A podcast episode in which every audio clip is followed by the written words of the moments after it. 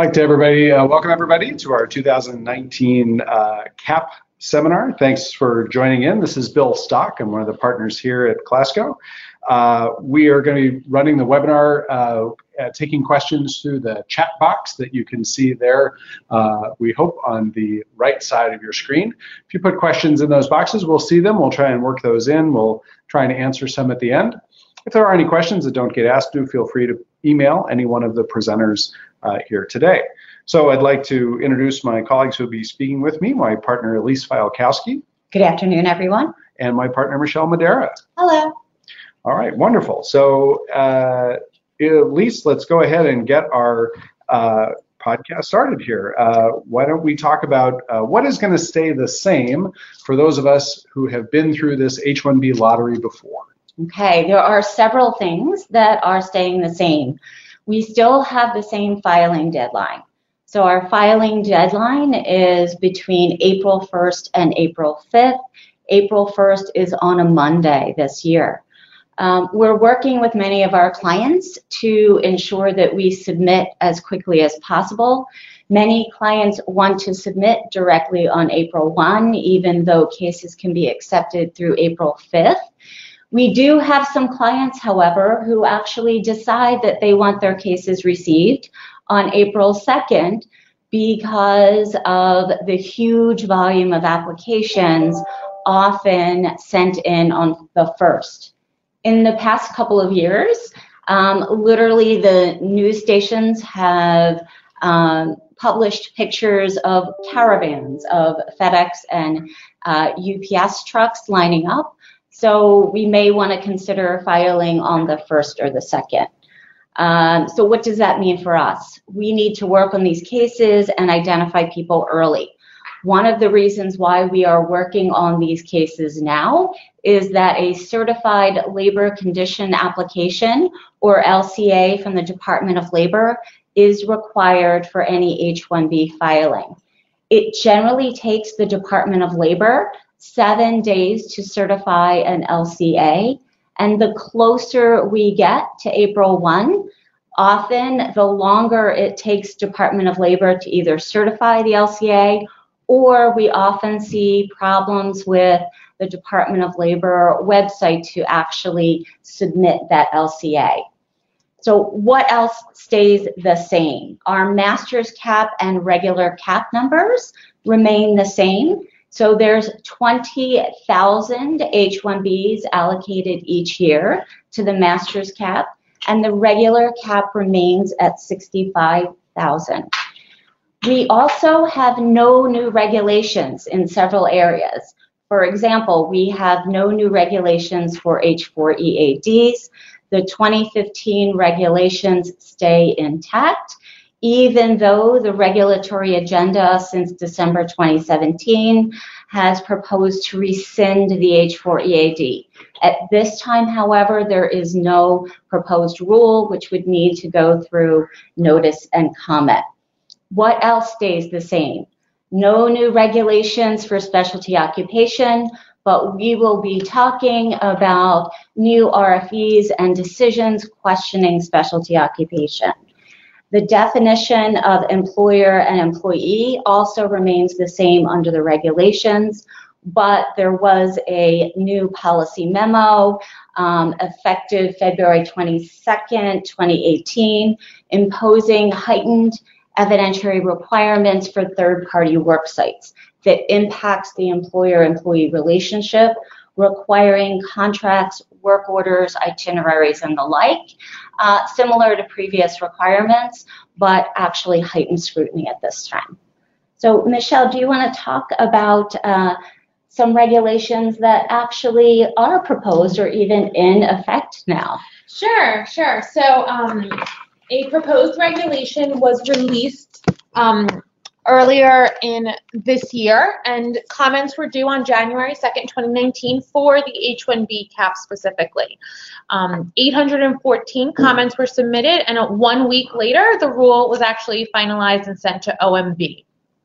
The final rule was posted today, and it will be published tomorrow um, to take effect on April 1st, because the goal of this new rule is for it to affect this year's H-1B cap.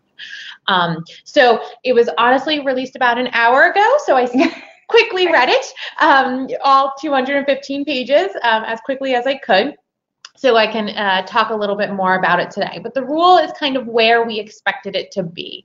So um, I'm going to talk about that a little bit. The first thing that's going to be a change that's effective for this year's H-1B cap is a change to the lottery procedure. So currently, USCIS will conduct the U.S. master's degree lottery. So as Elise mentioned, um, if somebody has a master's degree from a U.S. university, they are subject to that extra 20,000 H-1Bs available. So currently that lottery for the 20,000 is conducted and anybody who isn't selected gets pushed into the regular cap lottery for the 65,000 H-1Bs that are available. So basically if you have a US master's degree, um, currently you had a slightly better odds because you were um, reviewed in both lotteries. The proposed rule is going to change that order. So what will happen is that the lottery will be conducted on all H-1B filings for the 65,000, including all the people with U.S. master's degrees. Then they will take anybody who is not selected in that lottery with a U.S. master's degree and place them in the second lottery for the 20,000 H-1Bs available for people with U.S. master's degrees. So, you know, you're probably saying to yourself, oh, well, they're all lotteries. Does this really make a difference? And it actually will. The estimate is that 16% of people with U.S. master's degrees will get selected, 16% more um, will get selected um, it, with this change in procedure. That comes out to over 5,000 H-1Bs available for um, people with U.S. master's degrees. The reason for this shift relates back to an executive order for the Buy American, Hire American um, rule. And what that was is to increase the number of H-1Bs and other um, immigration categories for, for skilled workers. So the preference here is to get more people who have U.S. master's degrees, H-1Bs, um, as opposed to opening it up to anybody who has any bachelor's degree. Um, and so that is why the government is changing that order. Um, since the rule was um, posted today for publishing tomorrow, that will take effect on April 1st. So this H-1B cap season, the lottery will be uh, rearranged. And I'm going to talk a little bit more um, about some challenges to that, that um, at the end of this um, section. But I also want to talk about the other change that's going to take effect with the um, with this proposed well this final rule that'll be taking effect. It's called the pre-registration process, and this is probably a pretty drastic change. Um, but it's not going to happen this year. Um, what's going to what this change will do is it will have an employer complete a registration form electronically for anybody it wants to sponsor H-1B for for the cap. And then anybody who is selected in the lottery will then go on to have to have a full H-1B petition filed on their behalf. So the goal is to shift um, some of the burden and lower it. It's a big cost saving mechanism for both the government and, and for employers. Um, and that is a, big focus of, of what the rule talked about because now the, instead of the government receiving you know 200,000 H1Bs that it needs to sort through and conduct a lottery, it would be an electronic form that's submitted, and then the lottery is just conducted off of that. Um, this requirement, um, this change will actually be suspended for this year. A big concern in many of those 800 comments that were received is that the government will not be able to get the technology in place um, before April 1 of this year. They would only have two months to do that, um, and that's just not enough time. And if there were any issues with the technology, it could have very drastic effects for employers and for the beneficiaries of those H-1Bs. Um, so that is something that um, we will expect to happen in the next for next year. Um, and um, the current assessment is that there's the pre-registration will only collect very minimal information. So it will be just enough to identify who the petitioner is, who the beneficiary is, and what the job is to avoid any um, duplicate filings and to be able to match it with the ultimate H-1B petition that is filed on somebody's behalf.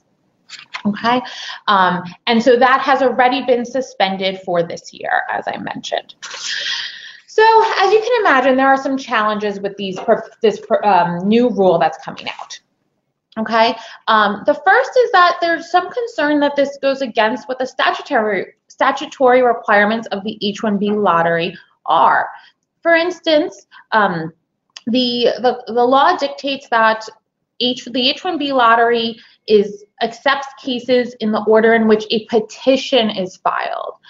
The pre-registration process is actually not a petition. It's just an electronic form that's being submitted. And so there are some concerns that this is actually contrary to what the law dictates. This came up in the comments, um, and you know, again, I just quickly read them, but but the government basically says we have authority to say what a petition is, and so, you know, too bad, to put it politely. Um, so uh, that's going to be, um, I think, a, a, big issue that needs to be sorted out. And we do anticipate um, that to be a uh, possibly litigated in the future. In terms of the order of the lottery, um, that's also a uh, a big issue that we anticipate litigation on. The reason being that the master's cap is actually an exemption from the regular cap. And that exemption applies until the point that the master's cap is exhausted, which is why that the master's cap has to be done first. And then once that master's cap is exhausted, the exemption no longer applies. Changing the order cancels out that exemption um, because it doesn't, it, it, it just reverses it. So um, we also anticipate that that to be an issue as it also is contrary to the, the statutory language of the H-1B rules. Um, and again, these issues were raised during the comments. Um, since there were over 800 comments and it only took them a week to review them all, there is a lot of concern already um, that the government did not pay attention to all of the comments and address them substantively, substantially. So we are um, looking to address those uh, once the rule is published as well. Okay, um, and now you know we talked a lot about some of the changes, um, and now you know how what to anticipate with these changes and you know with the H-1B filings in general for this season. Yeah, so we expect um, that there's going to be several key issues for filings under the cap this year. Um, we expect that um, the government will continue to question whether or not the filing is for a qualifying H-1B specialty occupation. Now let's remember the definition of specialty occupation. The underlying basis for the definition is that a four-year bachelor's degree or its equivalent in a certain field is required, and there are four prongs allowable under the regulation. That the bachelor's or higher degree is normally the minimum requirement, that the degree requirement is common in the industry in parallel positions, the normal the employer normally requires a degree, and that the duties are so specialized and complex that the knowledge required is usually associated with the attainment of that degree. Increasingly, we see USCIS questioning whether or not the underlying position is in fact a specialty occupation, um, and this happens in several different forms. Um, one of the questionable occupations, for example, is computer programmers. Um, USCIS has been looking at the Occupational Outlook Handbook. If the Occupational Outlook Handbook indicates, for example, that something less than a full four-year degree may qualify the person, then that occupation is being questioned. Um, indeed, the USCIS recently issued a memo actually rescinding guidance from the year 2000 in which the memo stated that entry-level computer programmer occupations generally won't qualify for an H-1B because the Occupational Outlook Handbook stated that those people may enter perhaps with an associate's degree. What other issues do we see in terms of specialty occupation? Uh, USCIS is questioning um, as qualifying specialty occupations, jobs that may allow individuals to qualify um, based upon multiple degrees. Um, the USCIS in these requests for evidence uh, questions whether or not, in fact, the position will qualify, um, if the Occupational Outlook Handbook um, or even the employer's letter of support indicates that potentially many degrees, not just one degree, may qualify someone for the position. Uh, one classic example is a market research analyst that is now being questioned because the Occupational Outlook Handbook says that individuals may qualify with degrees in various fields, including statistics, math, or computer science. Um, we're also seeing uh, similar RFEs for other positions where individuals may qualify based upon a number of different degrees, such as financial analysts, um, other where they may qualify with either a marketing or a business degree. We also see uh, a number of RFEs, particularly in computer occupations, um, where the individual may qualify not just with a computer science degree, but degrees in various fields of engineering. USCIS is questioning um, many engineering degrees, and if the employer allows not only a computer science degree, but perhaps other degrees in engineering, um, we often see RFEs in that area. We are seeing RFEs as well with new and emerging roles. Uh, data scientists, business intelligence. Um, a lot of those roles are not clearly defined yet in the Occupational Outlook Handbook. They're often uh, not a clear category um, under the OES for the LCAs as well. Um, so we're seeing USCIS often questioning those. Indeed, many of those occupations as well may also qualify uh, based upon more than one degree. For example, um, many employers will hire data scientists if they either have degrees in computer science or statistics. So these are some of the trends that we're seeing in terms of specialty occupations and problem occupations. We're also seeing USCIS questioning often the LCA category when USCIS is reviewing the applications that are submitted, um, they're actually looking at the LCA and the category selected. Um, so for example, um, they'll review the LCA, they'll review the job duties and the position, and they may question whether or not the employer actually picked the right LCA category. Um, often, this question does not come up, however, until the RFE stage, and when the USCIS questions the relevant occupational category, they say that you can either overcome that question or submit an LCA that was certified in advance of the filing to respond to that request.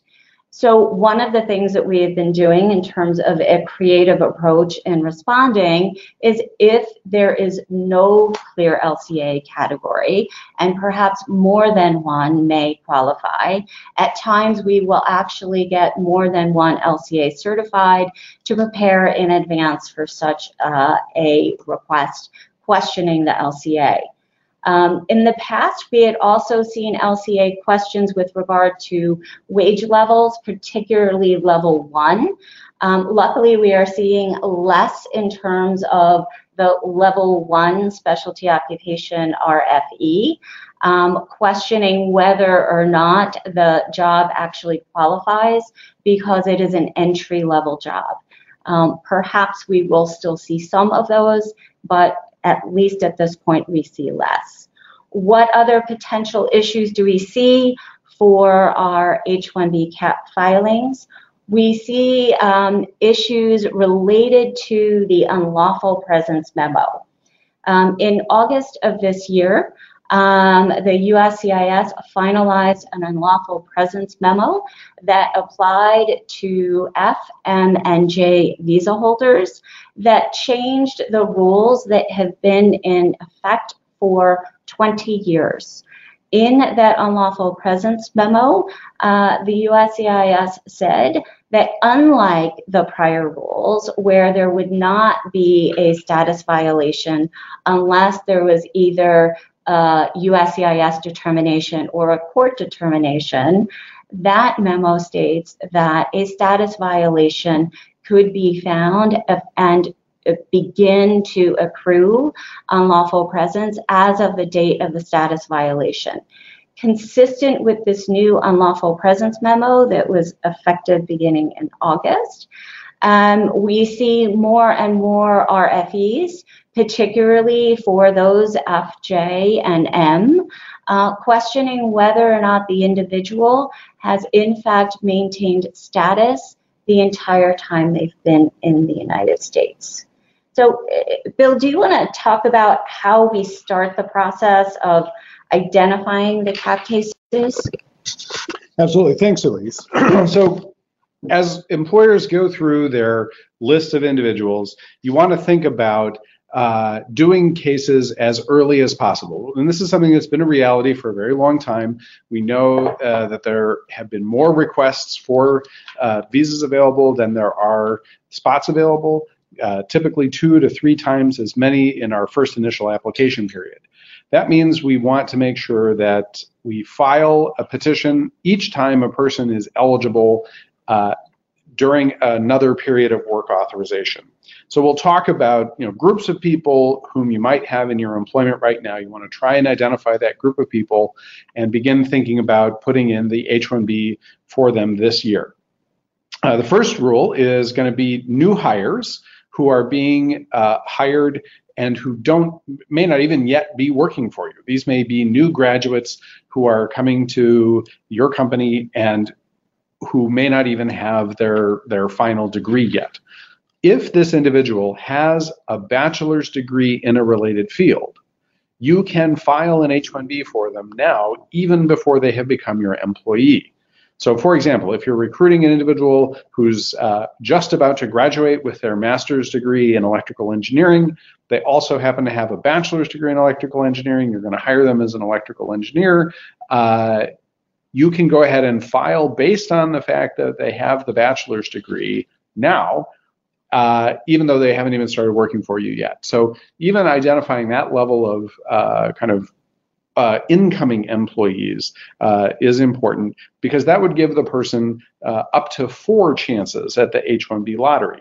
Uh, they'll have three years of optional practical training at the end of their degree. This would be uh, one chance in the lottery before that three years of OPT started. Then they'd have three more chances. Uh, and we certainly have seen over the last years there are individuals who who do not get selected in the lottery even with multiple attempts. We've had people whose petitions have been filed three and four and five times because each time is a pure coin flip, right? Uh, they're, they're, uh, or, or, a dice roll, uh, uh depending on uh, whether you're in the regular cap or the master's degree cap. So again, multiple chances in that lottery are really important. Uh, so the second group of people, obviously, is people who are working for you on OPT. They'll either have one or two chances for people who are not earning STEM degrees. The STEM degree holders, science, technology, engineering, math, those folks are allowed to get a two-year extension of their H of their OPT. That gives them additional chances in the lottery. But everyone on OPT should have a lottery petition filed for them every time that it's possible. Uh, Another group of people who you may want to consider are people working for you on L1B visas. Those are folks who are working on specialty occupation, uh, sorry, visas that require specialized knowledge where the person worked for you uh, in a company overseas. Some L1B visa holders, if you want to keep them beyond the five-year period that they're in L1B, would be able to move to a green card within that five-year period. But some, principally people born in India, China, and the Philippines, may not be able to make it to the green card process before their L1B expires. The L1B visa cannot be extended even if there is a backlog in the green card system. So during the person's L1B time, it may make sense if your interest is in keeping the person in the United States for the long term that you file an H-1B petition for them. Another group of employees who you may want to consider filing an H-1B for are folks in TN category. If you have an individual who's a TN, uh, that is a person from Canada or Mexico under the North American Free Trade Agreement, uh, the good news is that the current version of the revised NAFTA does not include any changes to the TN visa category. Uh, so there aren't any advantageous changes, adding new occupations, for example, but there aren't any detrimental changes that would limit the TN visa either. Uh, so assuming that that revised uh, North American Free Trade Agreement does get through the Senate, uh, and of course there, there aren't any changes, there's less worry in the TN community about the visas not being available anymore. However, there has always been an issue for TN visa holders that if you're looking to move them through the permanent residence process, particularly if it's a person who has a Canadian passport but was born in India or China, that it is better to have that person in H-1B uh, during the time that they're waiting for their visa priority date to become current. So if you have an individual in that circumstance, you may want to review your TN visa holders and see whether there's anyone for whom a uh, an H-1B might be appropriate. And of course, you can certainly bring those folks to our attention and we'll help you think through whether the investment in the H-1B process makes sense or whether we can move forward with a green card uh, given their current situation. Uh, the L1B is for people who have worked for your company overseas and who are able to transfer to the United States. But there may be people for whom that L1B visa is more difficult to obtain than an H1B visa is. So if there are individuals who might need to be transferred to the United States in an L1B, who maybe don't have a year's worth of employment with a company overseas, or who would like to get here, but uh, uh, maybe in a job where specialty occupation definition is easier to meet than the specialized knowledge test that it takes for L1Bs. I'm thinking principally here of people whose expertise is in technology or uh, uh sometimes in, in other kinds of uh, specializations um, where it's not clear that the company is doing a different version of that technology than is than is available, that may be a situation where an H-1B visa is uh, easier to get than an L-1B visa will be in today's environment. So consider those overseas employees who might need to be sent here. Uh, the other group you want to look for is people who are on the H4EAD. Uh, as uh, was mentioned just a bit ago, right now the H4EAD proposed revocation has not been published. However, uh, we do know that the agency is still committed to revoking that H4 EAD. The um, the litigation around the viability of the H4 EAD is still out there. So, uh, you know, H4 EAD holders, you should probably seriously consider uh, filing a cap case for those individuals if you're looking to keep them in the longer term and if they're working for you in a specialty occupation eligible position. The final group I'll mention, not because we can file an H1 for them, but you know because they may have work authorization uh, that may be running out, is individuals who have uh, work authorization documents provided under various uh, humanitarian programs. So the DACA program, which was young people brought to the United States as children uh, who were under the uh, Obama administration able to apply for this DACA protection and a work permit. Um, individuals who have TPS, who, who came here who, from uh, various countries, Nepal, uh, El Salvador, Honduras, places where there were uh, difficulties uh, that uh, they sought protection for those humanitarian programs, uh, this administration has been looking very seriously at ending them. And so individuals may come to you and say, will you file an H1 petition for me? Uh, because if this DACA program goes away, I'd, I'd, like to consider that as an option. Uh, all I will say is that those situations should really be reviewed carefully with an attorney because it's not entirely clear that the person would be able to become an H-1B visa holder even if you got a petition approved for them. There are complications around the person's uh, presence in the United States and whether that would disqualify them from being able to go out of the country and get an H-1 visa in all likelihood, the status of having DACA or TPS means that they could not get into H-1B status from within the United States.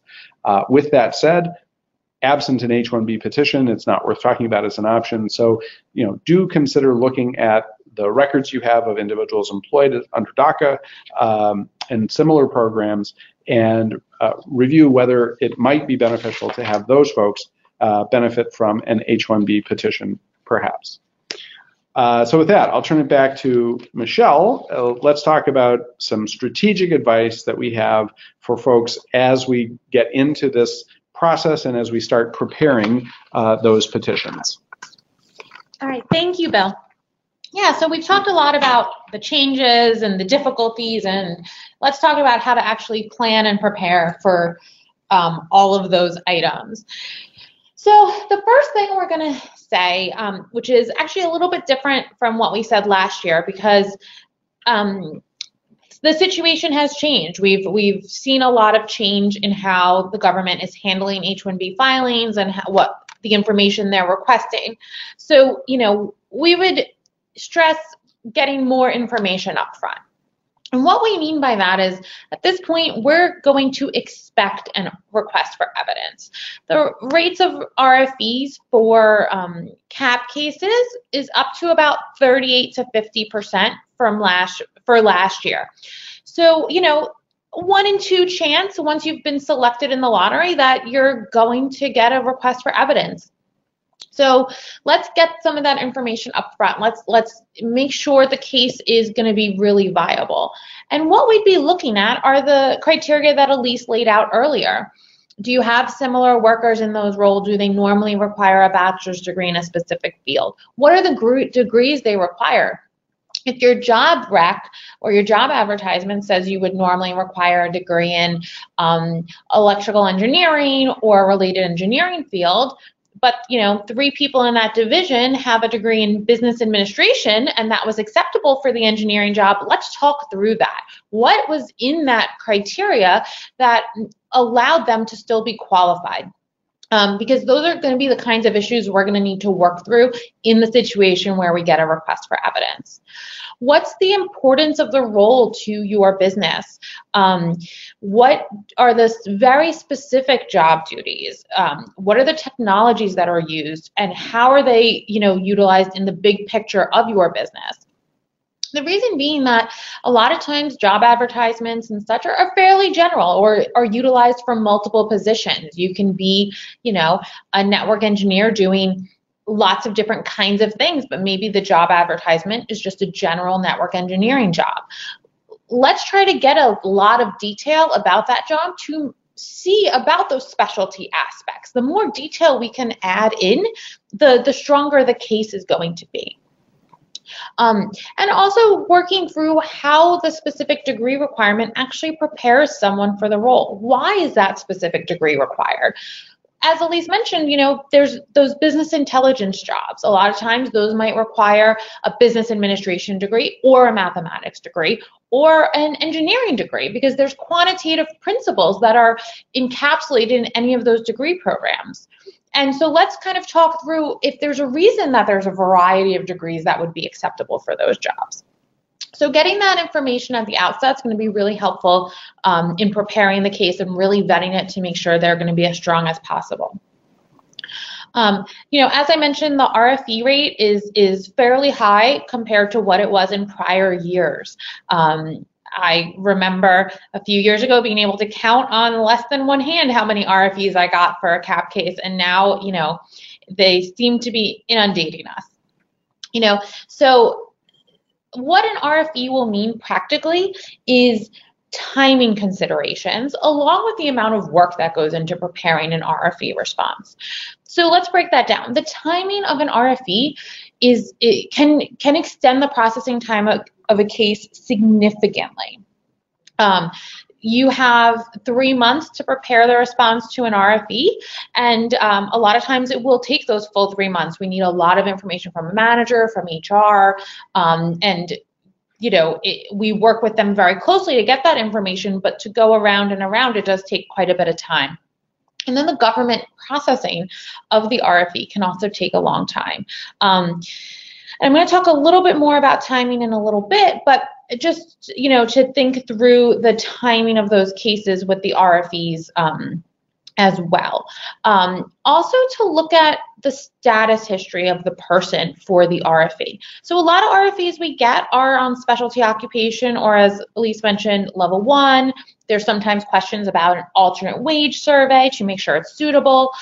But the, I would say the probably the second biggest hit we see is looking at the status history of a person if they're not in a you know the normal status so for instance if somebody is on um, what's called curricular practical training um, we would have to show that even though they might be working full-time pursuant to that curricular practical training that they're still attending school so looking at those questions, strategizing up front how we should handle it. We might not want to do that case as a change of status. We might want to do it as what's called a consular notify. So those status issues are not brought up um, at the um, USCIS level. They'd be raised later at the consulate um, where we see a lot more leniency on that. Um, Okay, so thinking about those kinds of issues and in anticipation of those RFEs is really important. Um, then setting expectations with managers, and this is where I'm going to focus a little bit more on timing. Managers obviously have a business need and they have a business need now if they're hiring somebody in that role right now. Um, so saying that, you know, the H-1B cap wouldn't take effect until October 1st and then possibly later if the case lingers with the immigration service for a long time is never something that a manager wants to hear. Um, we still have cap cases from last year that are pending with the government. Just last week, the government said we can upgrade those cases to premium processing, meaning that we'll get a decision in 15 days or a review of the case in 15 days. Okay, so, you know, we're talking about 10 months of those cases being processed by the government. Um, now, if that person is on what's called cap gap, um, and that's where they're OPT it had expired um, after the H-1B was filed, but we know the H-1B was selected, they can continue working for you. But they can continue working for you until September 30th. When the regulations were written, I don't think anybody ever anticipated it would take 10 months for an H-1B to get adjudicated. And so there's no um, rule that extends that period of time. So looking at those employees and also planning with the managers that if somebody's in that situation, they might have to stop working from you from, you know, October 1st until the case is decided if it's approved and that can be a big shock to managers right? They don't they don't necessarily expect that. They just assume it's kind of been taken care of um, and you know it's a little crazy for anybody but especially for managers who might not be in the immigration world all the time that a case could take 10 months to get a decision on it. Um, again you know premium processing for last year was suspended and was just um, uh, became eligible again this last week. So we also anticipate that premium processing will not be available for this year's cap season. Um, so, you know, let's just assume these cases are going to take just as long to get a decision on um, this year as as last year. Okay. Um, and also planning with managers, you know, we talked a little bit about the RFEs and, and getting that information up front but also you know speaking to managers honestly about the amount of work that goes into the request for evidence i think is really important. Um, a lot of times they'll say well i thought i took care of this h1b back in you know march. Why are you coming to me now in october or november asking for all this additional detail? So you know planning for that with the managers is also really important so they understand um, why the case is taking so long why so much detail is required um, as well is really important. And then, you know, talking through backup plans, right? We know the H-1B goes into a lottery. We've talked about this over and over again. And now we're in a little bit of a different adjudication climate where it's a little bit tougher to get those cases through, get them through quickly. So, um, you know, as Bill mentioned, there's all those statuses that um, we would want people to move off of for H-1B. But there are still options to move people onto that um, if it fits them, right? If somebody's from Canada or Mexico and the job fits the TN, let's look at that as an option to keep them here and keep them working for you, even if this H-1B doesn't go through. Maybe um, going abroad for a year is a good option, and then we can bring them back on the L1 while simultaneously trying to get them the H-1Bs. Um, if somebody is born in um, uh, a country that's not China or India, we could even start the green card process right away. Um, and that might only take a couple of years, three years. Um, and to be honest, it might take that many tries at the lottery to get them into the H 1B. So doing these things simultaneously or considering them as backup plans um, early on, I think is, is fairly useful.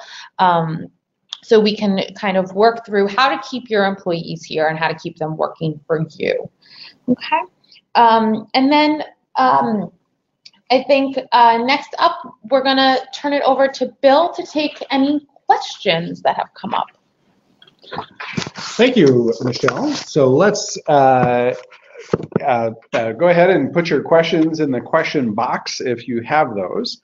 Uh, we will address a few of them that have come up uh, during the process. So there was a question which said, our, our nonprofit employers uh, uh, need to worry about this? And uh, that's a great question because you know we were focusing on the needs of our CAP subject employers, and some nonprofit employers are subject to the CAP.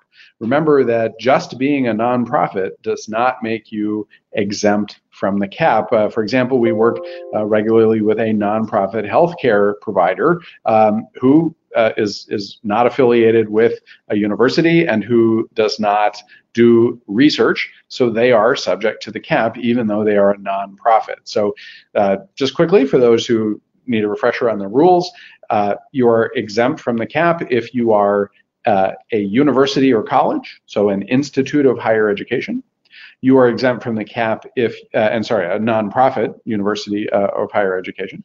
The other folks who are exempt are nonprofit organizations that are either research organizations, so uh, a nonprofit or a governmental research organization is going to be exempt from the cap, um, and a uh, nonprofit affiliated with a university. So many university affiliated hospitals or teaching hospitals, for example, are going to fall within that exemption from the cap.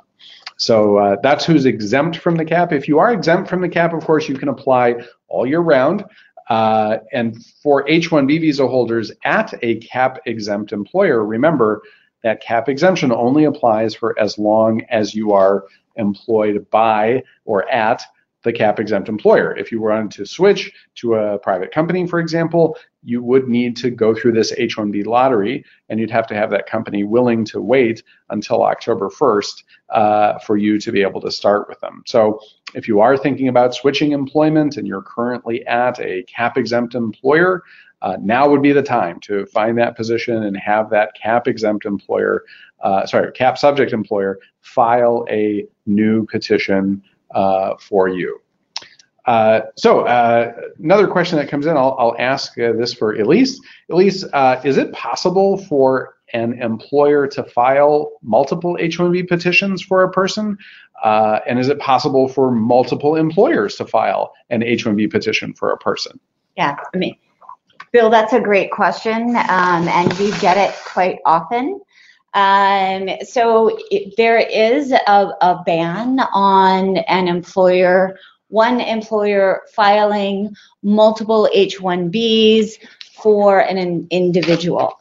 Um, we have seen um, USCIS in the last couple of years, um, if the lottery is conducted and they find out that there were multiple H-1Bs by one company for the same employee, they have invalidated um, those H-1Bs and not allowed them to proceed.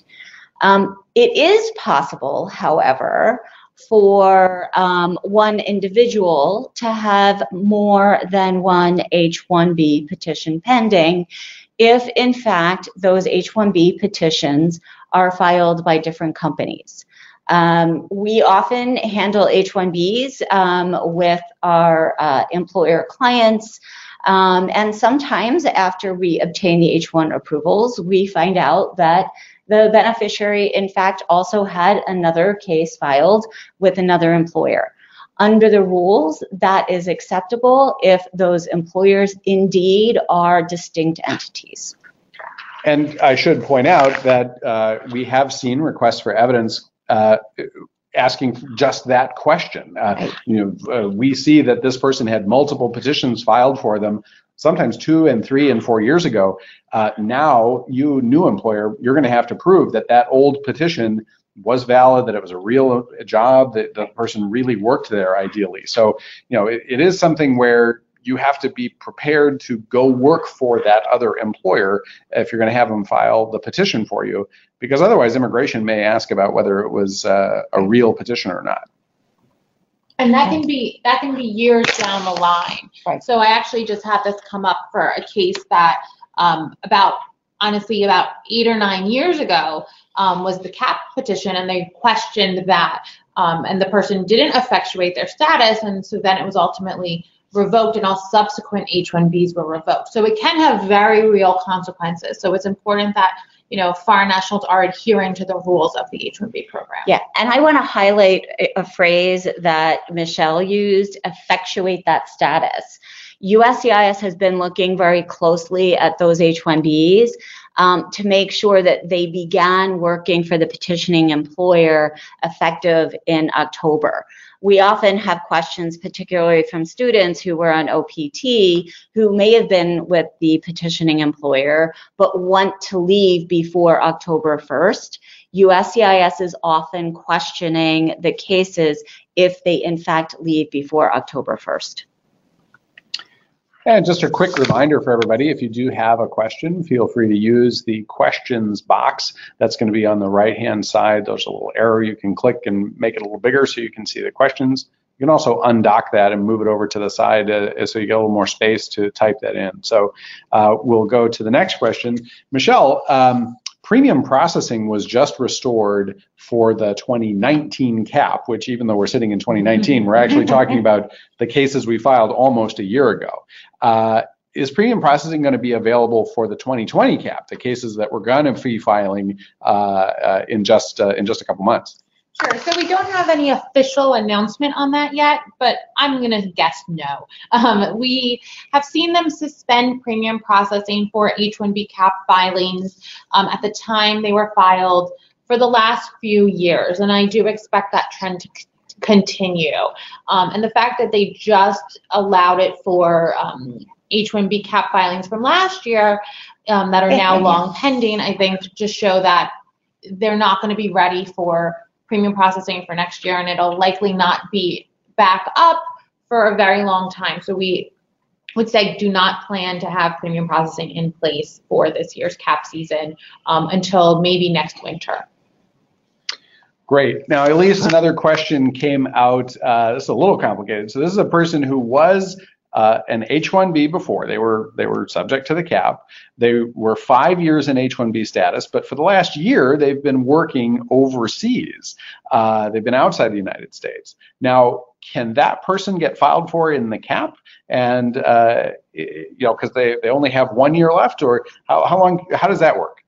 That's an excellent question. Um, so, if the person has been outside the United States for one full year, they are eligible to file under the cap um, so that they can renew their timeline and get a full potential six years in H 1B status. So, filing under the cap for such a person that has been outside for the full year um, actually gives that person opportunity to stay in the US longer. Um, I do want to caution folks, though, they, there's not an absolute requirement that that person file under the cap. What if they file under the cap and they're not selected under the lottery? Even if you've been outside the United States for a year or potentially even longer, there is governmental guidance that that person can recapture whatever is left of their six years in H-1B status and have an H-1B application filed that is not subject to the cap. So that person would actually have more than one option. And could possibly use both. Uh, So, Yes. so, you know, get in the Yeah. cap, and if not, get here and, and of course, deal with uh, the, the, the upcoming H-1B cap very quickly. Absolutely. Uh, all right. Uh, so let me uh, put a you on the spot, Michelle, and, and can you give us a couple of options for those people who don't make the cap? And, and really, I guess there's a good question because I think you have to be thinking about what's the plan for the person who doesn't make the cap, uh, even as you're starting. Can what what are some of the things we've seen people do? Sure, of course, of course. So, um, you know, the first thing I always look at is what their current status is um, and if there's eligible for an extension in that status. So, for instance, if they're on a TN, um, and we know now that the NAFTA program, the TN program is continuing, can we extend that TN? Um, can we get more chances so they can, um, through the lottery while we extend that TN? Um, or same with L1 and other categories. Um, the most common we see H-1B cap is for students, right? They're on F1, um, they get a year of um, what's called optional practical training where they can work, and that's probably when the, these companies hire them. So first, what are those dates of the OPT? Can we can we squeeze in maybe two two cap cases, right? If let's say, as Bill mentioned, if they're getting a master's and they're graduating in May, but you already know you're probably going to want to hire this person. Um, if that OPT is going to start in May, we can we can get two shots at the cap. So strategizing that accordingly. Um, but also looking if their um, their degree program is eligible what's for what's called the STEM extension of that OPT. So Mhm. for people in STEM fields, certain specific um, degree programs are eligible for that additional extension, which could potentially give us three or possibly four chances at the lottery. Um, so seeing if they're eligible for that is obviously an important first move. And then something that is an option, um, but I caution um, everybody to consider that is um, going back to school. So if somebody has, you know, maxed out their time on their OPT and their STEM OPT, and you know they just haven't had a gotten in this lottery yet, um, you know, going back for another degree program is an option. You can, um, some schools will allow you to work full time while um, going through that degree program. Um, so looking at those programs, seeing if that's an option for the person. Obviously, that's a big personal decision. It's a financial commitment, a time commitment, but that is an option that we often see utilized. Um, you know, especially by people who have a master's degree or maybe is interested in another master's degree or um, got their bachelor's and, and wants to seek out a master's degree. So looking at that, um, the only thing I say about that is obviously make sure they're actually going to school. Um, you can't just say you're going to be a student and you know um, enroll, but then never actually do any of the things the students are required to do. So that's an important. Yeah, I would say that uh, many uh, programs offer what uh, sometimes called day one CPT, uh, curricular practical training that's tied to the master's degree that people are earning. Those programs get a certain amount of scrutiny, and and certainly, Michelle, to your point about making sure you're going to school and have good records and that it's a real academic program in addition to providing CPT is really important because we see that years later that may be questioned. Uh, absolutely. Obviously, a couple of other options. You know, is, is there an H4 that you can do because you have an H1B spouse? Are there employment options abroad? Those are all non-ideal, uh, but you know, uh, something that should be explored as that cap uh, uh, alternative. Um, Elise, uh, question here on renewals. Uh, uh, CAP obviously doesn't affect renewals with the same employer. Are we seeing any changes in terms of extensions for people who are already on H-1B? We are. Um, so I, I talked uh, earlier in the program about trends that we're seeing in terms of requests for evidence, questioning specialty occupation. Um, those trends apply equally to renewals now. Um, you know, recently the government removed any deference to a prior adjudication for an H-1B. No longer can you say, well, my H-1B was approved previously. Um, I'll just submit the same per- paperwork that was submitted before, and I should get an approval. Um, no deference to prior filings.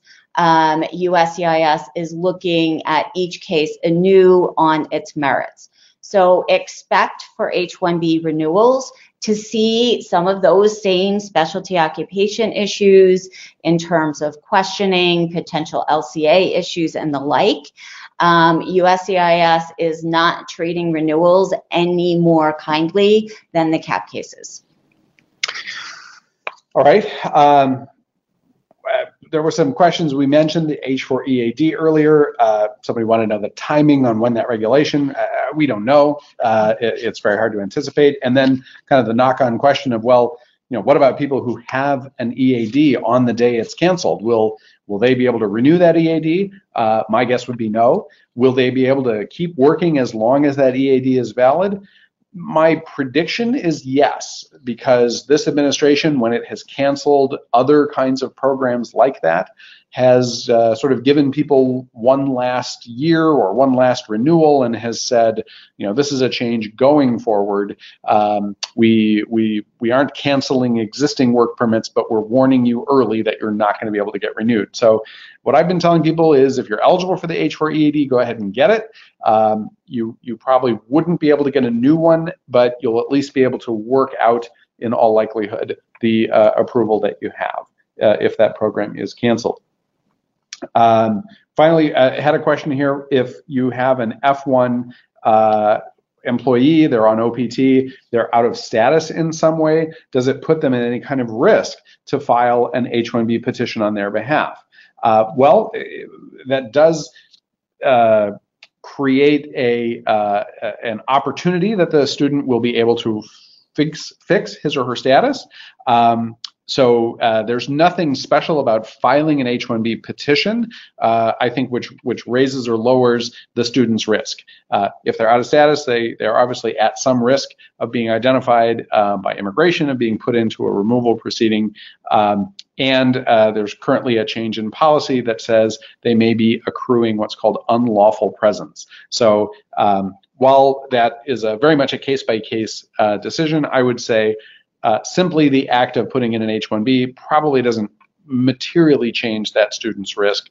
Um, you know, again, this is a situation where uh, your mileage may vary. Uh, uh, it, it's difficult to predict exactly, so uh, very much a, a case-by-case analysis should be done there. Yeah, and I just want to highlight something on that too. Is I think some people think if they're out of status and then they file a petition like something under the cap and it's selected that that might have somehow cure the fact that the person's been out of status. Under the unlawful presence memo, however, filing an H-1B petition would not cure that unlawful presence. And in fact, because of the timeline with an H-1B adjudication, it's very likely because it's going to be more than 180 days before the status starts that the person, if they were out of status when filed the H-1B, if they did not cure that defect, that they would actually be subject potentially to a three-year bar.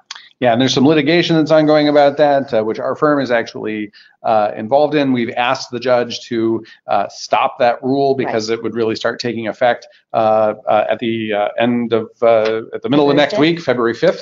Um, it's a little early. We don't yet have an answer on that, but um, you know, I think students who are out of status need to consult with a lawyer right away around that. Um, Okay, we're almost at the bottom of the hour. I have one last question here uh, asking about whether a new LCA is required for those H-1B extensions that we were talking about, um, and uh, and they are right. So every H-1B has to have an LCA filed with it. It has to be in the correct category. So absolutely, uh, uh each H-1B will have a new LCA, uh, a new opportunity for the Immigration Service to question the LCA category and the wage level that are being offered um, in that extension. Uh, Bill, what if someone filed under the cap last year and they were not selected, and that employer wants to use the same LCA again um, this year? Can the employer do that? Uh, absolutely. The LCA, of course, is only going to be valid for two years rather than one, but uh, very often the employer may choose to uh, to use that LCA. So um, yeah, that, that is still valid unless it was revoked by the employer. Those LCAs uh, remain valid until their expiration date. Um, so yeah, certainly there. All yeah, right. and, and that is an option for employers to potentially save some time and money, but they will only get the two years remaining on that LCA. Right, right. So obviously a cost benefit thing you'll want to talk about uh, on a case by case basis. So thank you very much uh, for attending this. Um, our contact information is showing up on the screen. You can also find it on our website.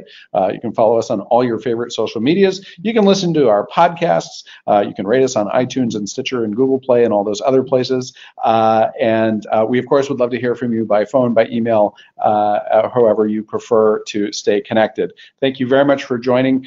if you would like a recording of this, uh, please uh, reach out and contact one of us, and we'll be happy to connect you with that. And you'll be receiving a survey shortly. We greatly appreciate the feedback that you can give us about how we can make this even more useful for you uh, as you do. If you missed any other questions, feel free to email us. That's everything I have. Thanks everyone for joining, and take care.